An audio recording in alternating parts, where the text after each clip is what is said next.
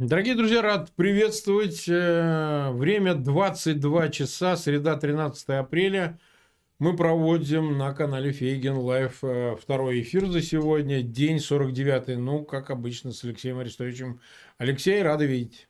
Взаимно. А, я напоминаю, что если вы еще не подписаны на канал Фейгин Live, нас смотрит почти 55% без подписки. Все-таки подписывайтесь, для того, чтобы не пропустить эфиры. Подписывайтесь, ставьте колокольчик, вы точно не пропустите, вам придут уведомления. И, соответственно, по имени Алексей Арестович в описании к этому видео вы можете а, попасть по интерактивной ссылке на канал Алексея Арестовича и тоже подписаться там. Я призываю это делать, потому что ну, некоторые эфиры идут не только у нас, но и у него на канале. Поэтому вы сможете смотреть и там тоже. Алексей, ну что, тогда начнем, да? Да. Вернемся к Медведчуку, потому что за эти сутки что произошло? Выступление президента Зеленского, который сказал, что в принципе готов этого товарища обменять. А Москва либо гавкает в лице Медведева, да, либо как-то невнятно так отказывается. Плюс тут э, понятно, что мелкий вой его родственников. Ну, это понятно. Значит, все-таки его, как мы понимаем, все-таки взяли в Украине, а не там где-то за ее пределами. Мы правильно понимаем? Из того, что сказал Баканов, что он пытался чуть ли не вплавь, или как он там, то ли в Приднестровье, не знаю, как, как он собирался туда в военной форме. Что-нибудь известно такое? Ну, мы же не будем опровергать слова главы СБУ. Это же глава СБУ. Как бы, да. э, могу сказать, что взяли и взяли хорошо. Охранник сегодня дали показания его охранника. Он рассказал, как они обманывали полицейских, которые стали на дежурстве. Ага. Как они, да, увозли, увезли, но там прозвучало другое. Когда Медведчук с его слов звонил супруге Марченко, он говорил, ты не волнуйся, ФСБ уже все порешил. А он это сказал, и это записано. ФСБ нас уже вывезет нас вывезет, все будет хорошо. Молодец какой. Да, поскольку такие мероприятия не проходят без ну, там, оперативно-технического обеспечения, я думаю, может, мы услышим этот светлый голос еще в, какие-то, в какой-то веке. То есть это будет и аудио подтверждение, а может быть и нет, следствие решит. Я, мы, мы все поняли, но это вот существенно как-то, потому что бедный несчастный, 66 лет, вы его мучаете. Га -га -га ну, то есть, понятно, знаем мы этого дятла, значит, как он там мучил, мы столько про него знаем, что... Ну, хорошо, ну, а вот обмен, как, какая, какой вариант обмена? Ну, обмен же, у нас же правовая держава. То есть сначала мы не сомневаемся. С него получат, мы получим все показания. Сначала должно сообразно процессуальному кодексу. Потом там может пойти речь об обмене. Опять же, неизвестная обменная, обменная стоимость, если уже говорить так совсем по-бытовому. Потому что, судя по тому, как дружненько начали реагировать Медведевы, там, Володины и все остальные, значит, они стремятся быстро показать, что там, ну, ничего такого в этом Медведчуке нет, он вообще гражданин Украины, как бы, что, нам, что мы его будем забирать и прочее, прочее. То, что он гражданин России еще параллельно, я уверен, на 101%, а может быть еще 10, 5 государств. Несомненно. Да, во-вторых, как бы, ну, судя по тому, что начали сбивать цену, значит, рассматривают серьезную ситуацию обмена. Угу. Потому что охранник говорил, что он говорил супруге, что все решается на высшем уровне. ФСБ лично занимается. Там все на контроле у Путина. Путин, Путин, Перепутин. А раз Путин, Путин, Перепутин, значит, наверное, цена, цена все-таки есть. Mm. И это Вот и посмотрим, на что удастся поменять, если вообще удастся. Не, ну это, это существенно, существенно, существенно, потому что многие переживают за судьбы и пленных украинских солдат, и, и что там в Мариуполе, и, конечно, это, несмотря на то, что, конечно, он себя сейчас, может, и меньше представляет, чем раньше, но э, это все равно ресурс, он их кум, и за него, наверное, все-таки действительно можно получить ну, что-то ценное. Момент, как бы, у них же пацанская психология такая в худшем да, смысле. Да. А раз обижают его кума, значит, кто ты такой после этого? Тут надо что-то сделать, вынуть как минимум с кичи. Э, Фокса. Фокса с кичи, да. Поэтому... Фокс иначе... плохо кончил, кстати. Да, иначе кто ты есть после этого. Поэтому, скорее всего, вот так вот как-то все-таки будут менять. Просто они хотят сбить первую медийную волну. И, я так понимаю, менять, когда эта тема перестанет быть популярной. А, вот. Ну, а да, надо, надо сказать, что часть 36-й бригады морской пехоты попала в плен. Так. Либо, Одни, одни пошли в прорыв там Но это не тысячу человек, как Нет, заявляет Москва. Много, намного меньше. Вся эта тысяча человек это полная брехня, как бы, да, полнейшая, в несколько раз увеличенная, но, но попали. Часть пошла на соединение с Азовом, а часть пошла на прорыв в другое место, потому что они были разведены между собой и принимали решения, исходя из обстановки. И вот та, которая пошла сама, ну не сама, а, скажем так, в другом, в другом направлении попала под артиллерийский и авиационный удар, потеряла много людей и в ходе боя попали в плен. А та, которая все-таки прорвалась к Азову, там как? Соединились, записали только что Прокопенко, командир э, Азова и командир батальона этой бригады, который руководил, записали совместное обращение только что. Оно было несколько эмоциональным, но тем не менее, вот мы соединились, готовы бороться дальше. Так, э, с этим тоже разобрались. Но а, тогда вопрос все-таки относительно Мариуполя. Э, ну, там есть резерв для обороны и временной, и людской. И... Да, увеличили этот резерв, потому что представим себе, там условно обороняется, ну, считаем 100 бойцов, и к ним на приходит 50. Что происходит с этими? Там, конечно, совсем другие цифры, но тем не менее, к примеру. Ну что ну, происходит да. с этими стами? Во-первых, они могут увеличить периметр. Во-вторых, они могут организовать новые позиции. В-третьих, они просто могут дежурить с большим перерывом, то есть больше отдыхать. Кроме того, есть дополнительный наряд сил появляется на вылазке против противника. На то, чтобы зайти во фланг, в тыл, ударить там и так далее, засаду сделать и прочее. Район обороны усилили. А, и возможности по обороне усилили. А это значит, что 36-я а, бригада, те, кто прорвался, получил второй шанс. Азов получил очень серьезное подкрепление. В целом оборона Мариуполя окрепла для Украины. Так, ну будем надеяться, будем надеяться. Мы все равно день об этом говорим. Сложный. Бригада шла двое суток, готовила и проходила это, этот маршрут, потому что он шел через оккупированную территорию уже, занятая противником. Это было очень непросто, причем раненых вынесли. Сумели пронести даже. И Азов обеспечивал маршрут, то есть там все сделано было красиво. Хорошо, у нас 200 тысяч уже смотрят. У меня просьба ко всем зрителям, тем, кто быстро присоединяется к нам. Вы, пожалуйста, все-таки ссылки на этот эфир э, размещайте в своих аккаунтах, в социальных сетях и группах. Помогите делать так, чтобы нас посмотрело как можно больше людей. Нас смотрят на фронтах, нас смотрят из окопов, мне пишут об этом. Так что это для нас тоже еще и способ какой-то поддержки. Тех, Я не знаю, слышал ли ты и слышали наши уважаемые зрители, но с флагманом морского флота крейсером «Москва». Ну вот все пишут про это Москва, скажи ты. Какая-то неожиданность. Неприятно. Так, что за неожиданность? Что там случилось? Что это такое? Сильно горит. Сейчас прямо горит? Прямо сейчас. А штормовое море неизвестно, удастся ли им оказать помощь соответствующую там 510 членов экипажа, не можем, не можем понять, что произошло. То ли два матроса покурило не в том месте. Так. То ли нарушили в очередной раз какие-то меры безопасности. Mm. Как-то не везет. А вот, он где сейчас, сейчас находится? Он в бассейне как, чего? Как Белгороду не везло, так Москве не повезло. В бассейне Черного моря. Хочу сказать, что э, это тот корабль, которого посылали нахер. Там нахуй, прямо скажем. Это именно этот э, корабль? Да, это именно он. Он стрелял по защитникам, там флагман флота.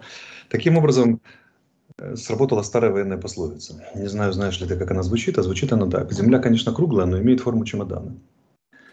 И на углу обязательно встречаются люди. Так вот, э, гештальт закрылся таким образом. Логично. Это советская поговорка, по-моему. Ну да, да. Ну что, посмотрим, что будет дальше. Но в армии она просто оправдывается. В армии, особенно на войне, время спрессованы.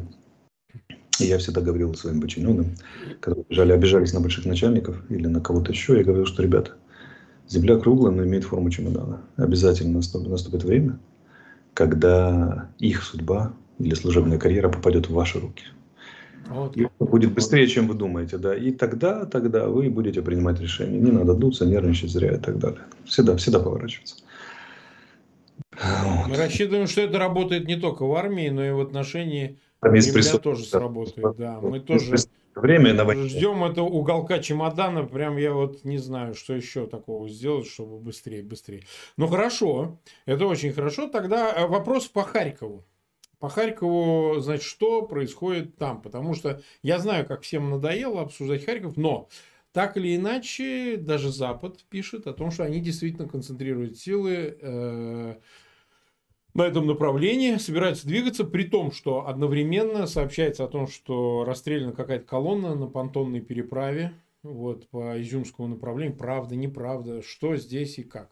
Ну, трохи расстреляли колонну. И севернее Харькова расстреляли позавчера, я уже не говорил. Там 40 машин подбили. Написали, конечно, тысячу, но это же все, мы же понимаем. 40. 40 это очень-очень много. Это большое военное везение для нас и большое военное невезение для них. И накрыли там действительно эту переправу. Один из понтонных мостов, который организовали для переброски войск через север, север, Северный Донец. Значит, э, дело в другом. Дело в том, что по поводу Харькова надо четко сказать. Никакого взятия Харькова не будет. Не будет. Не будет. Нет Потому что люди спрашивают, они говорят, нам уезжать, не уезжать. Что с Харьковом, мы не знаем. Уезжать, не уезжать решает каждый сам. Могу так. сказать, что взятия не будет, потому что нет на это силы. Но вот угрозы постоянные взять Харьков в качестве элемента информационно-психологического воздействия будут постоянные, будут увеличиваться. А увеличиваться они будут по одной причине. Чтобы мы не перебрасывали войска из-под защиты Харькова на Изюмское направление. Не подрезали, которые Россия, российская армия пытается выйти. Будут обстрелы артиллерийские. Да, это да, Харьков будет держать в полуосаде такое себе, но взять нереально. А уезжать, не уезжать решает каждый сам. Я рекомендую в этом смысле слушать местную военно, э, военно-гражданскую администрацию и мэра города. Они решат, да или нет. Что вам делать, выдадут свои рекомендации и так далее. Но из зоны АОС рекомендуют выезжать, как я понимаю. Зону АОС рекомендуют, понятно, потому что там это место, куда, где работает авиация, дальнобойная артиллерия, ракетные комплексы. Это зона, зона боев. И, конечно же, зону между Изюмом, условно говоря, и Волноваха на этом направлении. Те, кто может покинуть, пусть покинет. Это бы разумное действие было. Ну, смотрят люди оттуда, они, в общем, прислушиваются, надо сказать. А, ну, решайте действительно сами, но если рекомендуют выезжать, то действительно лучше Нет, с этим не лучше, оказываться лучше, в этой да. зоне. Это не там, не тот случай. А, вот, значит, любопытнейшее сегодня Министерство обороны, вернее, Захарова сегодня спикер МИДа российского, так, так. появила любопытнейшее сообщение. Она говорит, что такие провокации, как Буча, украинская сторона готовит в двух селах на Сумщине, в двух городках. Мы типа знаем. А на самом деле мы ничего не успели заявить и даже не успели как следует там проверить. То есть они на упреждение признали, что сделали там две, две, две бучи еще. И уже у, у, хотят раньше времени заявить о том, что мы знаем, что там украинцы готовятся разбросать трупы. Но как бы тут же все просто. Правоохранительные органы, эксперты, в том числе международные, все установят. Но видите, они начали на упреждение признавать эту историю. Ну, это, это такая тактика. Все равно начнут проверять, обнаружат. И...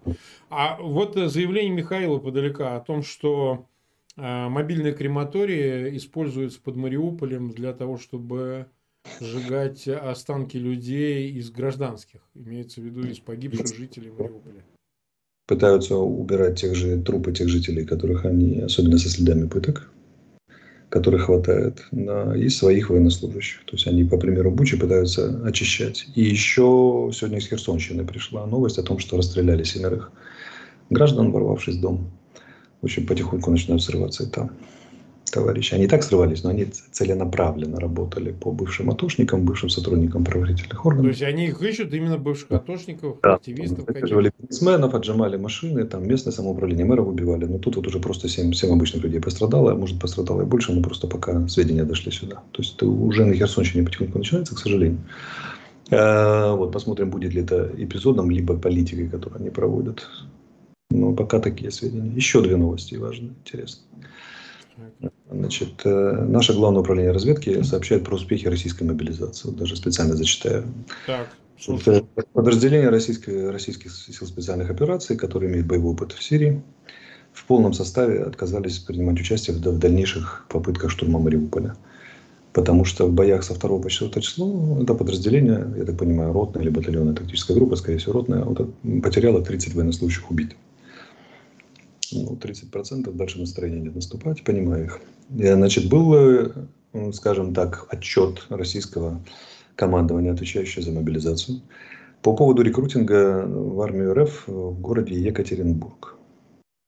Значит, даже на разговор о том, о возможности заключения контракта, то есть первичный разговор без заключения еще, согласилось меньше 1% граждан, к которым обратились и которые пребывают из 397 кандидатов только два дали э, согласие на собеседование. Отказались 52, не вышли на связь 203. Работа по остальным 140 кандидатам ведется. Значит, э, мобилизованы. 7, еще 7 марта на Майдаровской поликлинике в сторону Луганска было отправлено два автобуса ПАС с ранеными военнослужащими э, Российской Федерации.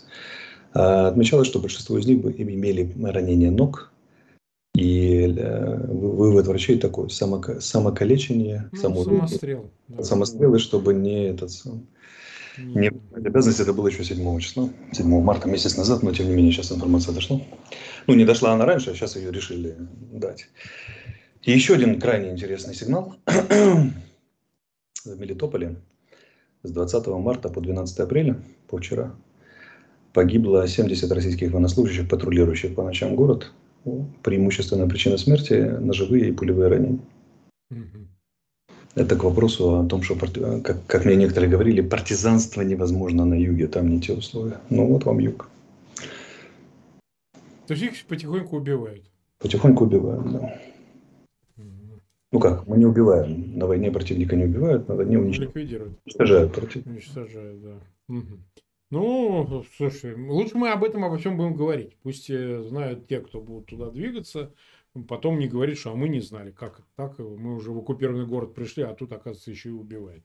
Поэтому тут решать им самим, значит, двигаться нет. У меня тоже есть информация из э, того соединения, люди сообщают мне из-под направления Харьков, что действительно много отказов Прежде всего, причем из центральной России люди не хотят, русские, скажем так. Да?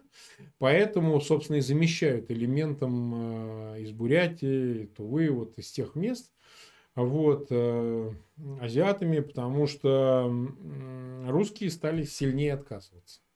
И причин тут можно много тут по этому поводу разглагольствовать, но факт остается факт. Но еще одно. Мне сообщили из Москвы э, мои друзья из муниципальных депутатов, я всех знаю, конечно, и так далее, что призыв идет очень хреновенько. Ну, Москва особенный город. Вообще из Москвы ехать куда-то воевать, мягко говоря, и срочники не хотят, да?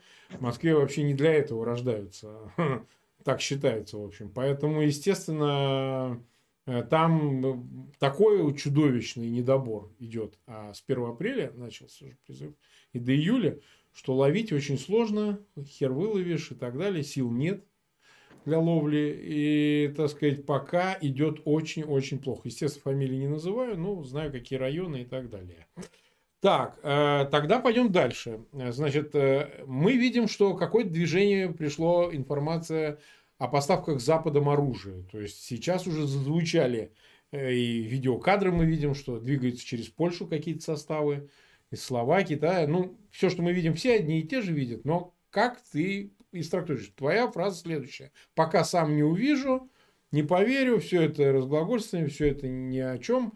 Но вот то, что мы видим на видеокадрах из той публичной информации, которая возникает, мы можем сказать, да, Запад принял решение поставлять тяжелые вооружения, да, они будут в зоне боев, там через две недели там, или там, через три недели. Там. Что-нибудь ну, можно сказать? Какие-то недели будут.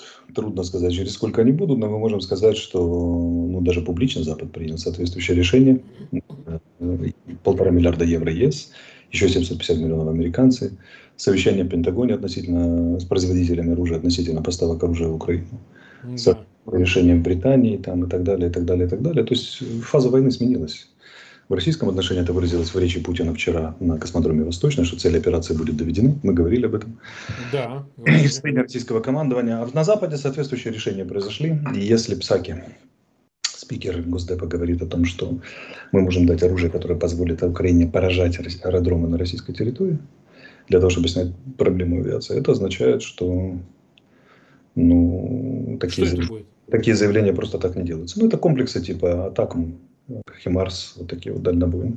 Поясни, потому что не все тут специалисты. А, ну, это такая у них есть МЛРС, Multi-Rocket Launcher System, то, что называется. Это типа урагана, типа смерча, града. Вот, вот машина, реактивная система залп огня. Она на базе БМП Брэдли, такой гусеничный. Ну, это известно. Ну, да, ее переделали из стреляющего пакетом ракет. Давно уже на Западе переделали в стреляющие точно одной-двумя ракетами с круговым вероятным отклонением 10-5 метров, там, в зависимости от типа. очень точное оружие, очень мощную боголовку несет. Это то, что мы пытались сделать или сделали с нашей ракетой Альха. То есть это высокоточная ракета к смерчу, которая летит далеко, очень точно попадает. Вот об этом говорят американцы сами. И заявляя это на, на таком уровне, высоком, официальном, это очень сильно становится похожим на правду. Вопрос, когда оно придет. Это мы ну а сколько можно из Америки доставлять, как по времени? Или оно в Европе на базе там где-нибудь там? Трудно сказать, какое они решение примут, тем более, что они же заявляют, что это будет не просто логистически, но они постараются это обеспечить. Соответственно, было заявление российского МИДа, которое... Да, Рябкова опять. Законные цели, мы будем бить и так далее. Более того, э, из новостей же там у нас э, Финляндия и Швеция. И Швеция, да, подают в НАТО, и в июне должны будут, планируют, планируется их прием. Отлично Владимир Владимирович обеспечивает безопасность своей родины.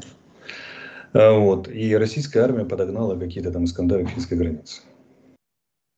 Я так понимаю... Но том, это подтвержденная информация, потому что Пентагон не подтверждает подгон этой техники. По крайней мере, ну, могли, могли информационную операцию запустить. Вполне могли да. не подогнать. Тем более, что подогнать, если все здесь. Я так понимаю, что не хватает войны с Украиной, хочется еще финскую повторить, добавок, добавок. Ну, это же безумие, там на, на второй фронт они же не пойдут, это же безумие. Конечно, они пойдут, но так чисто понты поколотить, это да.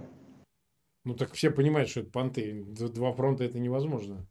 Как сказал мне один российский полковник генерального штаба, когда я был лейтенантом, он полковником, ему встретились в Британии в 99 году далеком, он сказал, что Алексей, запомни, российская армия это громадная фабрика по производству понтов. Прекрасно. Прекрасно.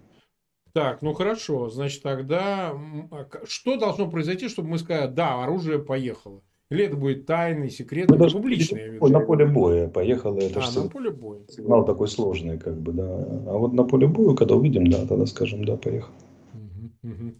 Так, тогда вопрос относительно уже европейцев. Ну, вот эта история со Штанмайером, а, которому якобы опять же, я осторожно всегда говорю, отказали в визите в Киев. Ему надо было реабилитироваться, он действительно дружил, в десну дулся с Путиным, что был, то был. Даже план Штанмайера и то получил и его имени название, так сказать. Вроде как неофициально а президент Зеленский сказал, ну, нет, давайте со Штольцем, потому что, ну, это как-то совсем уже too much выглядит.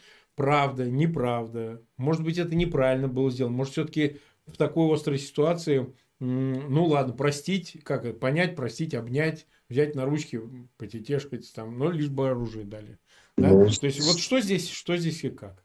Сам Штанмайер утверждает, что таки да. Э, я не могу ничего утверждать, потому что есть же Штанмайер. Ну, кто я против Штанмайера, чтобы это все опровергать. Поэтому я ну, могу сказать однозначно, что президент не принимает никаких решений без тщательного анализа обстановки и последствий.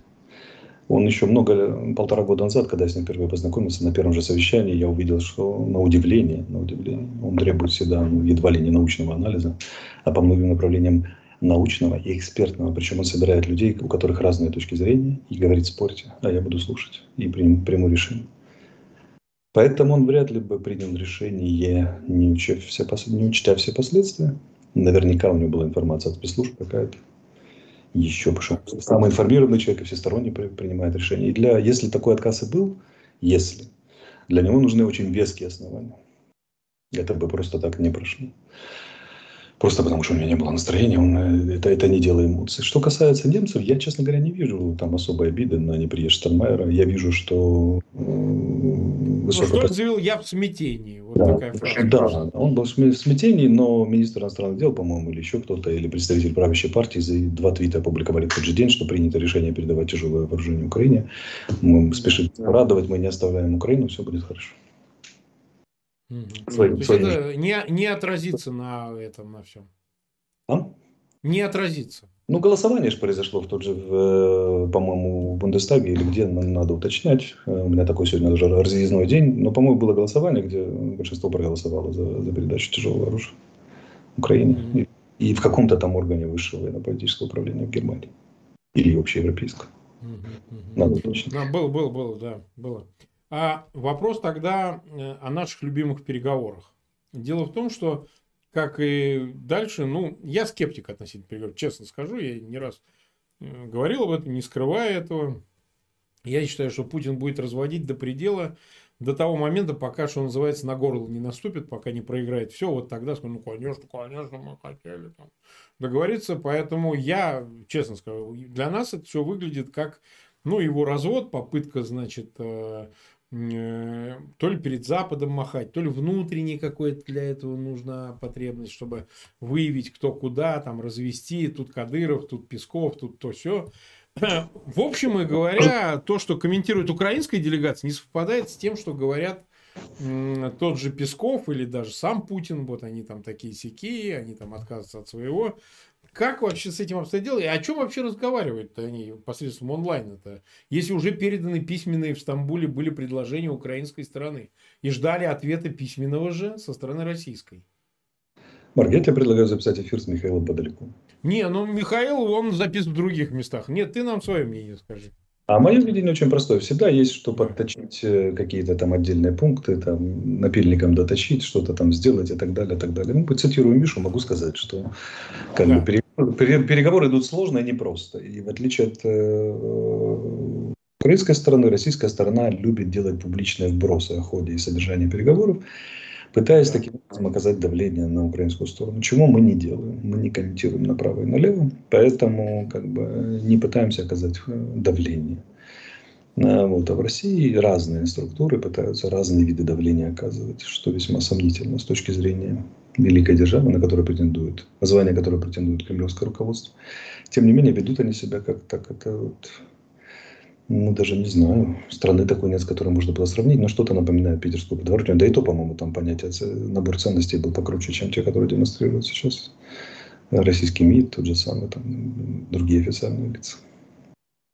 Скажите так, в питерской подворотне вот разводчиков, они первые, первые бы полегли. Да, я же сказал, а потом подумал, что, наверное, там комплекс понятий это намного там... чем то, которое демонстрирует э, российское руководство сейчас. Поэтому не в обиду питерской подворотни. Ну, конечно, там я бы сказал, что пацаны умирают стоя, как тогда говорили. Вот, а, нас смотрит 311 тысяч человек, мы 27 минут в эфире. Сколько у нас еще есть времени? Ну, еще один вопрос. Один вопрос. Но у меня, тем не менее, просьба к зрителям, пожалуйста, подписывайтесь на канал Фейгин Live и подписывайтесь на канал Алексея Арестовича, тоже в Ютубе, огромный канал. Это очень важно, там выходит э, тоже очень существенные видео их надо тоже смотреть, и все это вместе должно комбо восприниматься, потому что тогда целостная картина, органическая такая, гармоничная возникает. Просто поверьте мне. Э, значит, тогда последний вопрос. Все-таки я думаю, что из всего, что есть, там сказал этот э, Коношенков, парируя что-то, что а мы, значит, ударим по Киеву за то, что, значит, там то да и это, и пятое, двадцатое.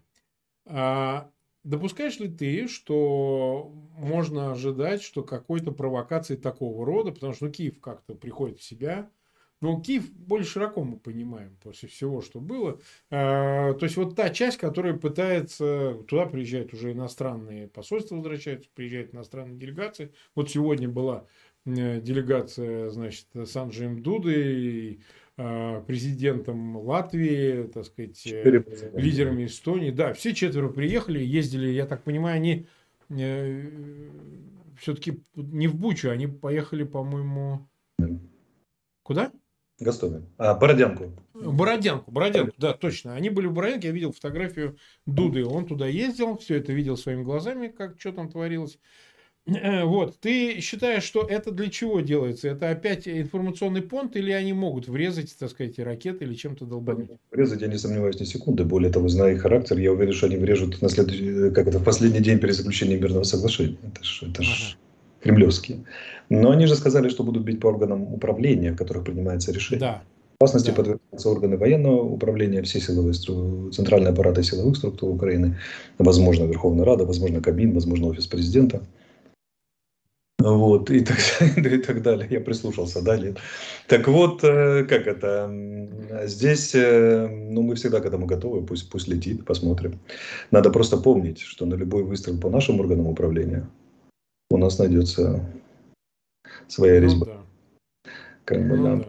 Тут надо быть аккуратным. Ну, да. В вопросе поднятия ставок, да, потому что возможности по России, сразу хочу сказать, у нас прекрасны. И то, что мы пока не используем, ну, это как бы любая война, она же имеет степень эскалации. Хотите эскалировать? Эска... Давайте эскальнем. Угу. Ну что же, почти 320 тысяч нас смотрят. Это самая большая цифра из наших эфиров. Видимо, она не последняя.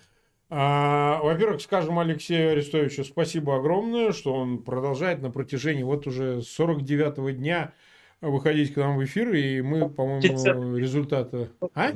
Завтра 50-й день войны. 50-й день войны, да. Мы пишем с тобой дневник, завтра будет хорошая передача. Да, да, поэтому круглые цифры, поэтому завтра приходите обязательно, уже 320 тысяч нас смотрят. Приходите обязательно завтра в это же время, в 22 часа с Алексеем Арестовичем. Мы опять поговорим, вот так э, сжато, но мне кажется, вполне насыщенно. Алексей, спасибо огромное. Всех, да, всех до завтра. Да, счастливо. Да.